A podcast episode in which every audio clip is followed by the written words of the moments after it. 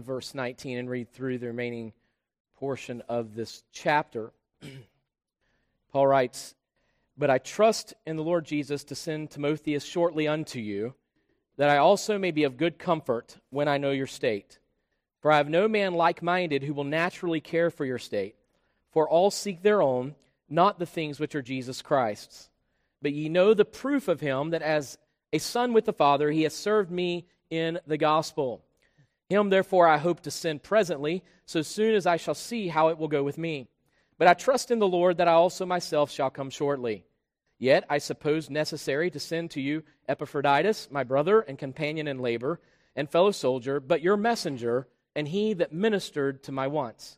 For he longed after you all, and was full of heaviness, because that ye had heard that he had been sick.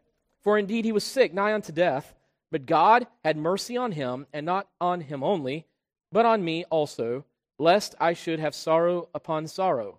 I sent him therefore the more carefully, that, when ye see him again, ye may rejoice, and that I may be the less sorrowful. Receive him therefore in the Lord with all gladness, and hold such in reputation. Because for the work of Christ he was nigh unto death, not regarding his life, to supply your lack of service toward me. Let's go to the Lord again in prayer. Father, we ask that you might use the truth of your word this morning in every heart and life. May we understand that which you have written as you have given it to us. May we recognize, Lord, your care for your church through the fellowship of the gospel. And Lord, may we understand with discerning hearts provided by your Spirit the responsibility and the privilege it is to be a part of the body of Jesus Christ and to serve you, to worship you in submission unto you as you would work in and through us for the cause and purpose of edifying one another in the faith, for evangelizing the world about us which is lost and in spiritual darkness, because you have placed within us the very light of the world, the Lord Jesus, and now you've made us your lights, Lord, as we would shine forth in proclaiming the truth of the gospel of Jesus Christ. So may we do so faithfully, may we do so humbly with gratitude and thanksgiving that you have called us to this great stewardship of the gospel. And may you be glorified in and through all things that are said, all the, the very thoughts and intention of our heart, and the very words which are spoken, Lord, may it be unto your glory, unto your honor. Give us ears, Lord, to hear, eyes to see, hearts to receive, and a commitment and determination to live in the truth of your word through the power of Christ dwelling in us. We pray this in Jesus' name. Amen. Thank you and be seated. Throughout our study of this epistle, which has now been for several months, of course, I've reminded you of how Paul, Paul's thesis statement is made in chapter 1 and verse 10. And within the epistles, you'll find this to just be common that there is a thesis made in the first chapter, usually, of, of any given epistle that sets the tone or the foundation for everything that's going to be taught from this epistle or within this epistle. The reason and purpose this epistle is, the reason it has a place in the canon of Scripture. And so we've seen in chapter 1 of verse 10 of Philippians that Paul speaks to them and says that he, he desired and prayed for them, of course, that they would prove the things that are excellent, more excellent. And the word excellent means superior, and we've seen that throughout the study. Last week I showed you a review of the overview of the of the book in which I reminded you how we see in every chapter that Paul points out that the excellency of knowing Christ, of the of Christ himself, of the gospel of Christ, of the fellowship of the gospel in Christ. And on and on it goes. And we saw, uh, of course, in chapter 2, in chapter uh, 2, verses uh, 5 through 11, which is commonly referred to as the Carmen Christi or the hymn to Christ, or praise to Christ, we see where Paul shows the excellency of the humility of our Lord, and then the excellency of his, the superiority of his exaltation as he who humbled himself and came into the flesh, became a man, and then, of course, even unto death, humbled himself unto the will of the Father and died, and God hath highly exalted him. Again, not the person of Jesus, but the glorified body of Jesus, because now he lives forevermore in a glorified body which is exalted above all others. He was always with the Father as equal with the Father. And even in chapter 2, if you recall, in the hymn to Christ, Paul says that Jesus thought it not robbery to be equal with God. There you have it. And the person of, of the Lord Jesus is equal with the Father as part of the triune God. However, he humbled himself in taking on human form, human flesh, and then was exalted above all others in human flesh, glorified human flesh, but glorified flesh. He was exalted above all others and given a name which is above every name. So we saw as well that Paul made it very clear that it is more excellent or the superiority of knowing Jesus. Even Paul states in this epistle that all things he once counted gain, he now counts as loss for the excellency of knowing Jesus Christ. In other words, again, Paul is saying, just to remind you of this truth, Paul is stating in this epistle that everything is inferior to that which is superior, and that is knowing Christ. So, knowing Christ is superior to all other things. Nothing else compares. And Paul is making that very well known throughout the entirety of this epistle. And so, Paul declares that his desire is for the Philippians to prove those things, to acknowledge and to live out these truths of that which is excellent or superior. Last week we began our study into the final division of chapter 2. Within, within the chapters, remember, the chapter divisions are not uh, original to the writing of the text of the scripture, of course, we know that. Verse divisions are not original to the writing of the text. Paul wrote a letter to the Philippians, and it was not divided by chapters and verses, but it was a single letter, which is to therefore be studied and understood in that, in that context. And so uh, we see, though, that the divisions that do exist literally within the text are the sentences and the paragraphs. And last week we began the last paragraph, our study of the last paragraph of chapter 2 of Paul's epistle to the Philippians. And within this portion of the text, chapter 2, verses 19 through 30, we see the excellency of fellowship in Jesus Christ, or the superiority of fellowship in the Lord Jesus Christ. Within our study of chapter 1, we considered how Paul expounded upon the impact of the fellowship of the gospel within the church or the body of the Lord Jesus. We saw that fellowship in the gospel provides unity within the body of Christ. Chapter 1, verse 7 says, Even as it is meet for me to think of you all, because I have you in my heart, inasmuch as both in my bonds and in the defense and confirmation of the gospel, ye all are partakers of my grace. Paul's thoughts the Philippian church were precious to him. That's what he is saying. And due to the, it was due to the relationship he shared with them in the gospel of Jesus Christ. And to be in fellowship with the gospel of Jesus Christ is therefore to be in fellowship with the church of the Lord Jesus that is committed to the gospel. In other words, fellowship in the gospel cultivates unity in the work, in the support, and in the furtherance of the gospel. Second, we saw fellowship in the gospel produces godly affection within the body of Christ. Chapter 1, verse 8. For God is my record, how greatly I long after you all in the bowels of Jesus Christ. Paul is saying from the innermost part, that is only the desire comes from the innermost part of me, and that desire originates because Christ dwells within me. And he is saying that those who are unified in the purpose of the gospel of Jesus Christ will have a godly affection for one another, which is produced by the unity of the Spirit of Jesus Christ, the Holy Spirit, that dwells within. And so, if we truly are in fellowship in the gospel, genuinely, biblically, as it is defined, then that will cultivate a love and an affection towards one another. Then he said, we saw the fellowship in the gospel cultivate spiritual growth within the body of Christ. Chapter 1, verses 9 and 10, he went on to say, And this I pray, that your love may abound yet more and more in knowledge and in all judgment or discernment, that ye may prove, approve things that are excellent. There it is, proving that which is excellent or superior, that ye may be sincere and without offense till the day of Christ. It is in and by the continued increase of our knowledge and discernment of God as expressed in the Word of God and as experienced in the fellowship of the gospel of Christ that genuine growth occurs. Genuine growth does not occur simply by memorizing Scripture or reading Scripture or attending church services.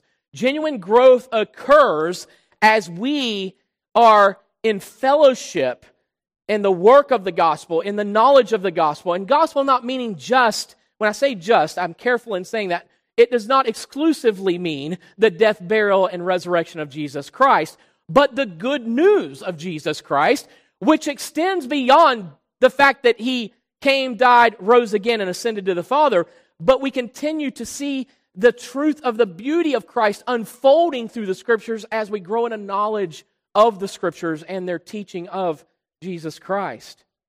The fellowship in the gospel cultivates a spiritual growth within the body. Then fellowship in the gospel yields righteous fruit within the body of Christ. Verse 11 of chapter 1. Being filled with the fruits of righteousness, which are by Jesus Christ, unto the glory and praise of God. Let us remember something here, and I don't want to belabor the point. We've already dealt with these verses some months back, but let me, let me point this out to you in verse 11 of chapter 1. Being filled with the fruits of righteousness. So these are the fruits of righteousness, the presence of Christ, who is the personification of the righteousness of God. The, by virtue that he dwells in you, you are now filled with righteousness, which will inevitably bring forth fruit from your life. And the fruit is not something you produce, it is the righteousness of Christ producing this in and through your life. Remember John 15 and verse 5 concerning the vine and the branches. Jesus says in Romans 11, elaborates on this more. But in John 15, concerning the vine and the branches, Jesus speaking to the Jews, and he says, I am the true vine, ye are the branches. But in verse 5, he says, Without me, ye can do nothing. Nothing. So it's not that we are producing for God. We produce nothing for God. If we produce anything for God, it's that we produce a hindrance of that which God would do, which He is not hindered by at all. But yet we do not produce anything for God. God produces through us unto His glory. Notice, notice what He says. The fruits of righteousness, which are by Jesus Christ, not by you, it's by Christ, unto the glory and praise of God. So, what what is at stake here? What is really at stake? According to this verse, it's the praise and glory of God which is at stake, and the righteousness and fruit of righteousness will be produced through our lives by the presence of Christ dwelling within, who is the righteousness of God. And if that is the case, then God is saying, It is my glory and my praise which is ultimately realized through the fruits of righteousness being born in and through your life. So I say this to you God is not going to leave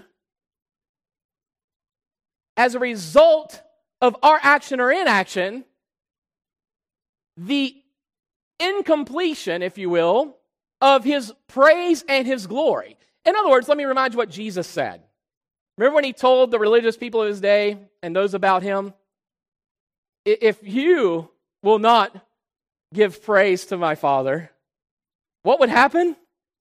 The very rocks will cry. It, God's going to receive praise and glory. So this is not hinging all on us. The praise and the glory of God is what's at stake, if you will. It's not at stake at all, but from our perspective. And that is not going to be determined by what we do or not do. God is going to receive the glory and going to receive the praise that he so rightfully deserves. And it may be that in our lack of submission or obedience, that we miss out on the, on the privilege of giving that glory and praise. But guess what? God will be glorified and praised nonetheless. He's determined this. It's going to be. From all of these verses from chapter 1, we conclude that God is providing unity in His church through the fellowship of the gospel. God is producing godly affection within the church through the fellowship of the gospel. God is cultivating spiritual growth in His church through the fellowship of the gospel. And God is producing spiritual fruit out or from his church through the fellowship of the gospel. So within this portion of the text, we observe Paul's recommendation or commendation, as we've read this morning, of Timothy and Epaphroditus to the Philippian believers, which serves as this commendation of Paul serves as both a testimony to and as well a demonstration of the fellowship of the gospel.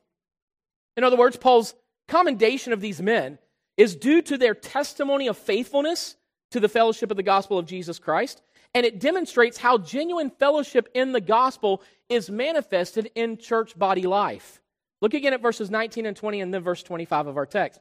But I trust in the Lord Jesus to send Timotheus shortly unto you, that I also may be of good comfort when I know your state. For I have no man like minded who will naturally care for your state. Then verse 25. Yet I supposed it necessary to send to you Epaphroditus, my brother and companion in labor and fellow soldier, but your messenger, and he that ministered to my wants. So last week we considered these truths in review up to now Paul recommending or commending Epaphroditus. Last week we saw where Paul commended Timothy. And Paul's commendation of Timothy regarding the fellowship of the gospel is seen in verses 19 through 23.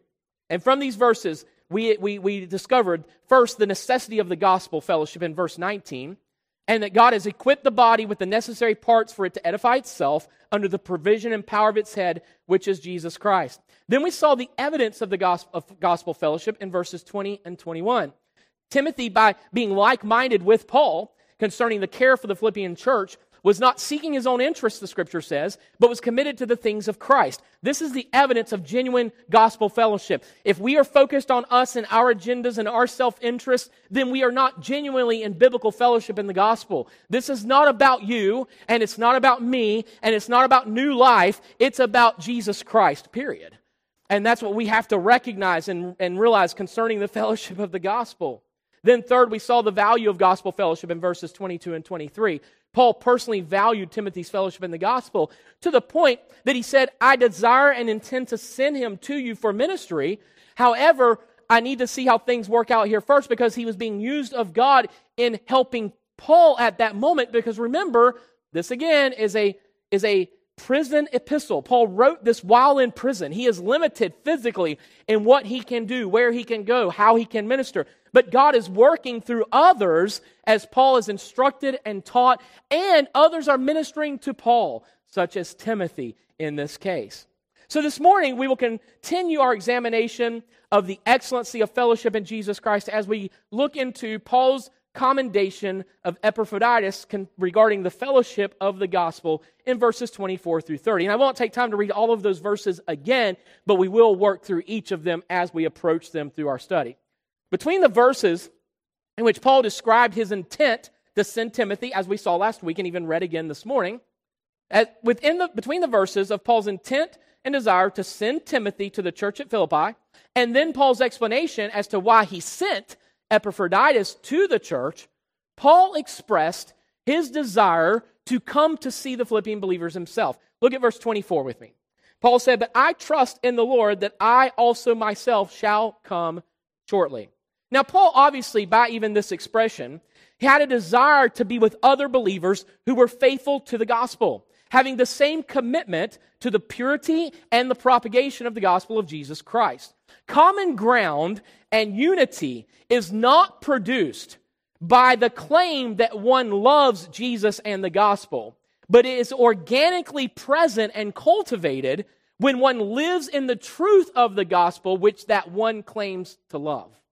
So your claims to love Christ, your claims to love the gospel will not cultivate biblical fellowship within the body. The genuine fellowship is manifested and evident and present whenever we truly are committed to that which we claim that we love.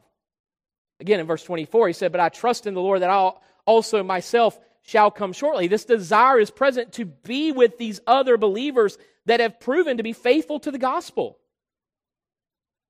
The truth I spoke of a moment ago is evident first in the way that one presents himself, obviously, concerning faithfulness to the gospel, and then further validated as one lives his life consistent in the truth of the gospel.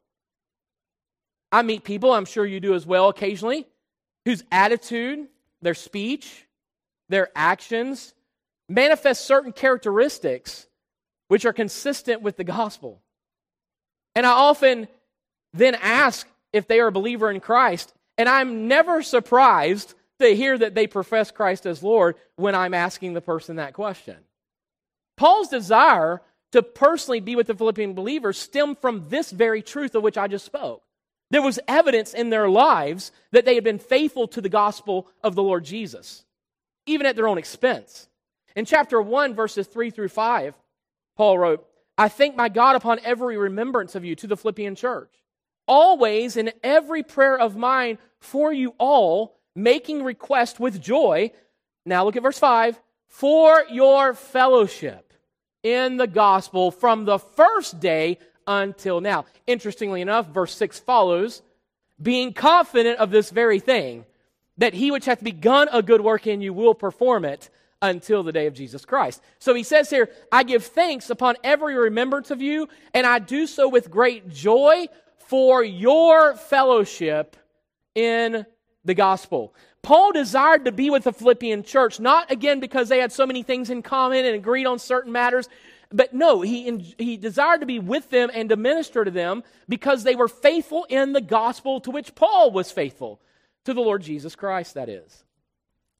So the church exhibited faithfulness in the gospel, which was the basis of the fellowship which Paul shared with them. And it was for this very reason that he not only personally desired to see them, as he expressed in verse 24, but he also desired to send Timothy, as he expressed in the previous verses, and he did send Epaphroditus to them, as we see in our text this morning. So, as we examine Paul's recommendation of Timothy, we now will examine the same of Epaphroditus. There are three components to that which Paul states concerning Epaphroditus in this text. First, Paul's commendation of Epaphroditus regarding his fellowship in the gospel. Verse 25.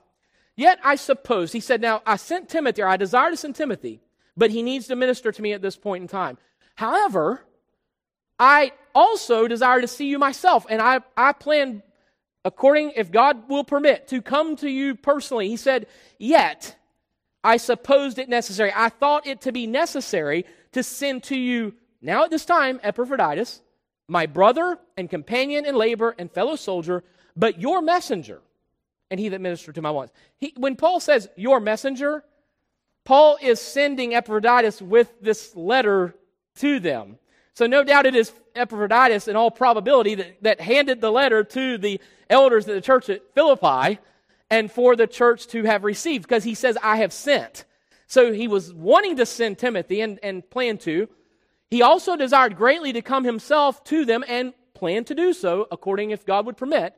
But yet he says it was necessary to send Epaphroditus. And then there's reasons as to why he states this. Paul explained that Epaphroditus was first his brother. Now, this is a familial term.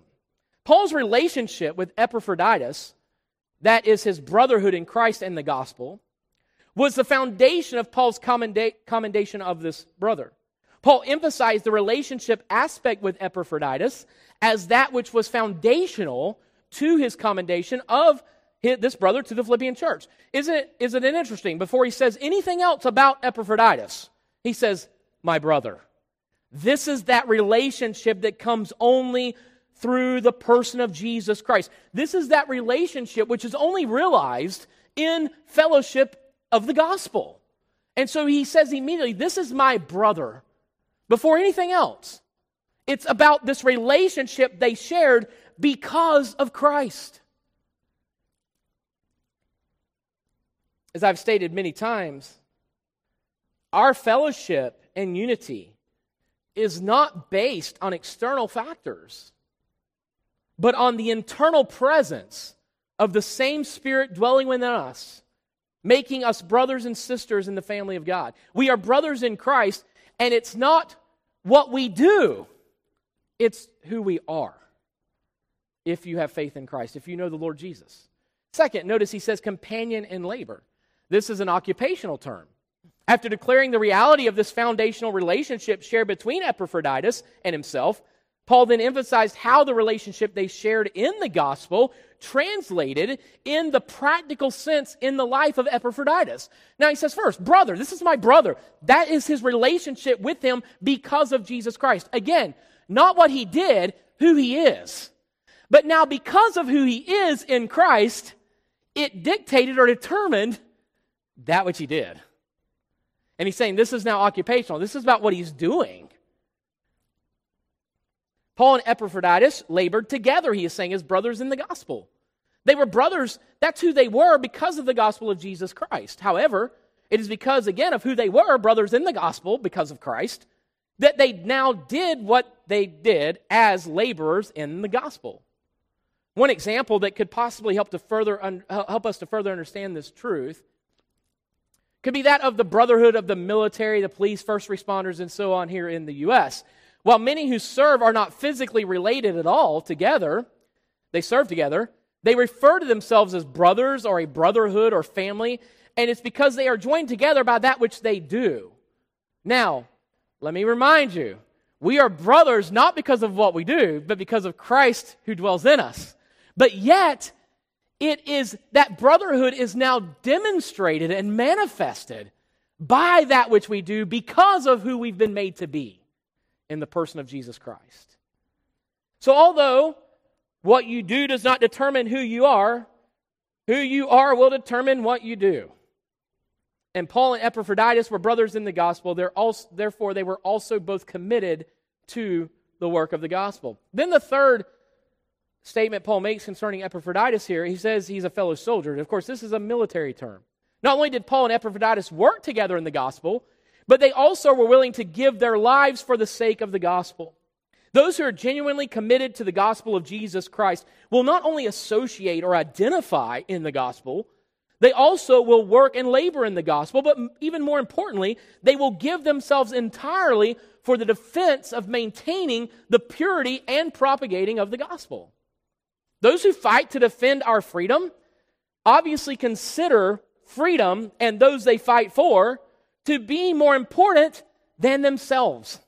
Is that not the entire emphasis we've already seen in chapter 2 that Paul is making about being like minded? Again, when Paul says in the first verses of chapter 2 that ye be like minded, he's not saying that you have to agree on things. He is saying specifically, as you find consistently in Scripture, that Paul is saying, like minded, that you prefer others before yourselves. And then he provides the example of the Lord Jesus Christ himself in verses 5 through 11 of how he humbled himself in the accomplishment and fulfillment of the will of the Father, even unto death. So, this is the emphasis of Paul's teaching concerning preferring others before yourselves. Paul has charged each of the individuals making up the Philippian church to prefer one another above himself.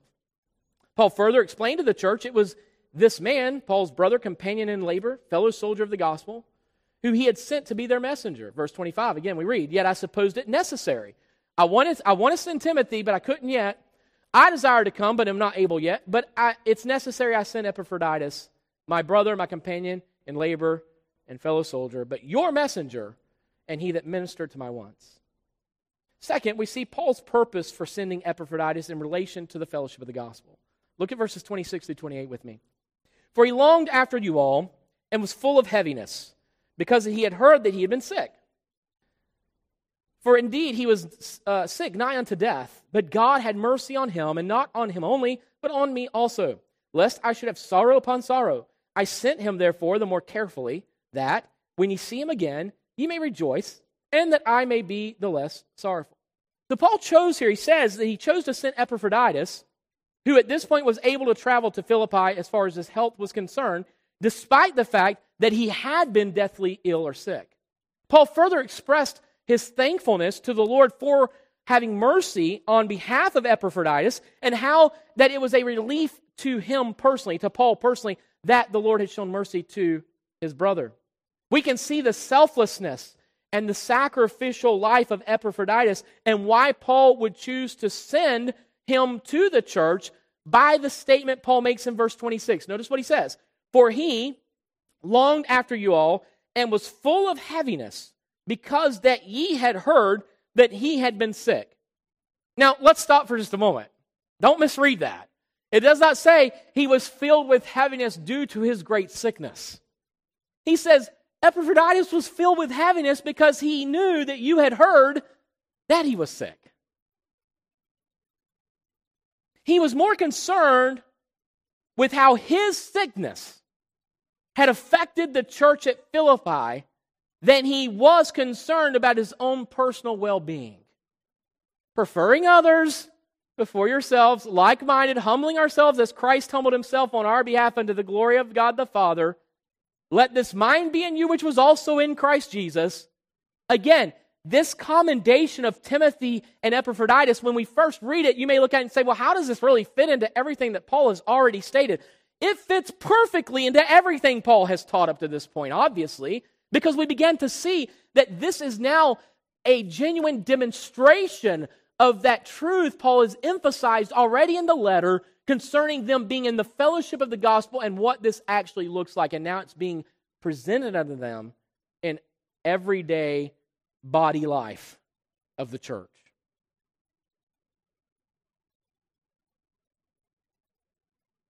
Such a concern for the church over himself reveals the truth of his commitment to the fellowship of the gospel. While it is not uncommon for us to desire others to care for us, especially when we are sick or not well, the question to be asked is this How concerned are we in how our absence or our physical inability to minister to our brothers and sisters affects the body of Christ? How concerned are we about that?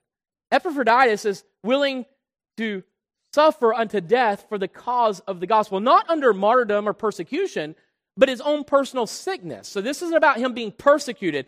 We can look at persecution and say, you know, make all kinds of claims or evaluations or assumptions, but that's not what's happening here. Epaphroditus is not being persecuted for the sake of the gospel from an outward perspective, but he is suffering physically and now willing to disregard his own physical life for the ministry of the gospel. And his grief and sorrow was not concerning his own well being, but his grief and sorrow and concern was that he had heard that the church now knew that he was sick, and he knew that that would have an impact adversely upon them and potentially even prevent him from being able to minister to them as he so greatly desired to do, if nothing more, simply as a messenger unto them of Paul's epistle. That is a profound example of what it really looks like to be in the fellowship of the gospel.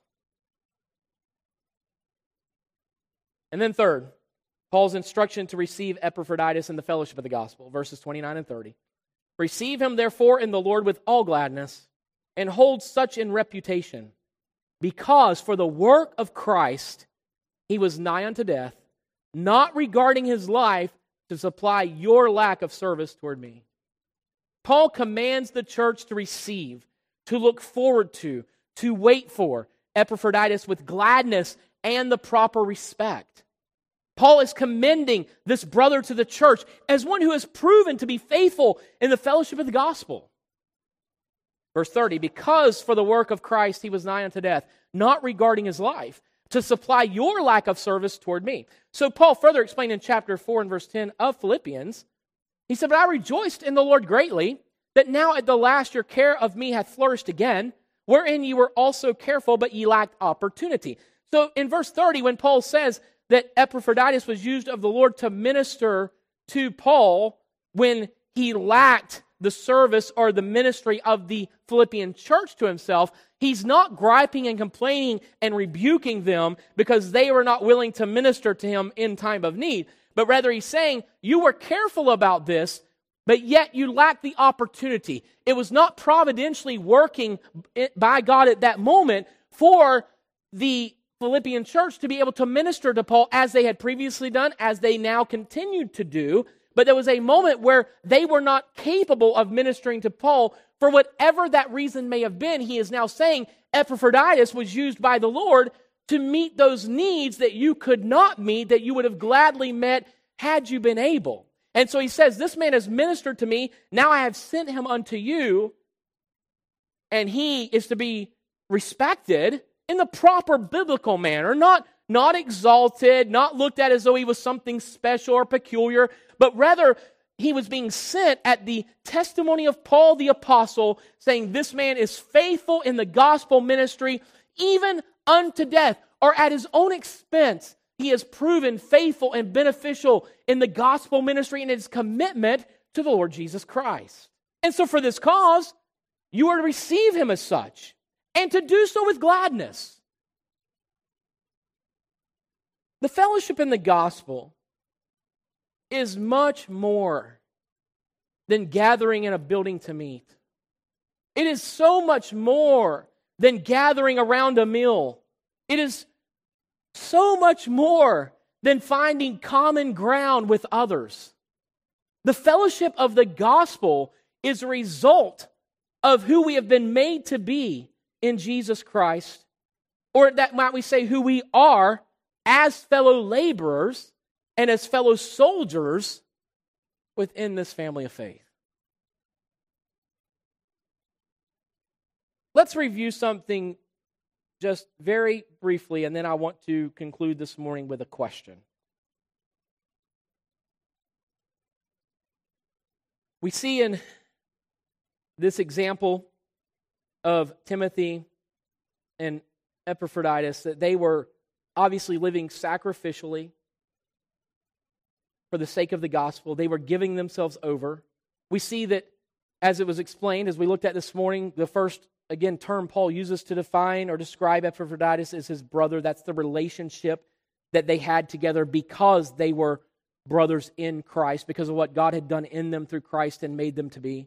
Then he moved on to he's a companion in labor, again, occupationally. This is now what he does. This is who he is. He's a brother, but because of who he is, this is now what he does. And then he moves on to the military term, of course, speaking of fellow soldier, in which, again, it represents that of a sacrificial way of living in life. One could work in the gospel and yet really not sacrifice in the gospel necessarily as necessary or as would be necessary to do. But here he's saying, oh, not only is he laboring for the cause of Christ, he doesn't, here's the difference. As an occupation, he is giving himself or he's given his time to the work of the gospel. As a fellow soldier, he's giving himself to the ministry of the gospel. And so Paul is saying, look, he's a brother, and because of who he is, he gives of himself, but not only does he give of himself, he gives himself completely to the work of the gospel.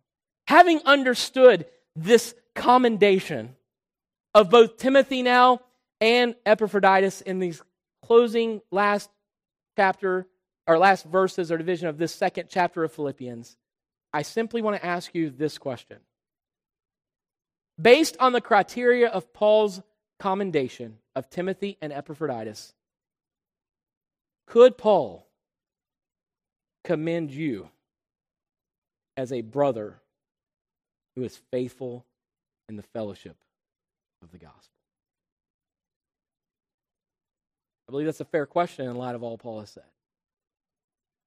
This example or these this explanation to the church at Philippi of what Paul states in his letter of commendation to them, we read it and it's easy to look and say, "Oh, well, it's wonderful.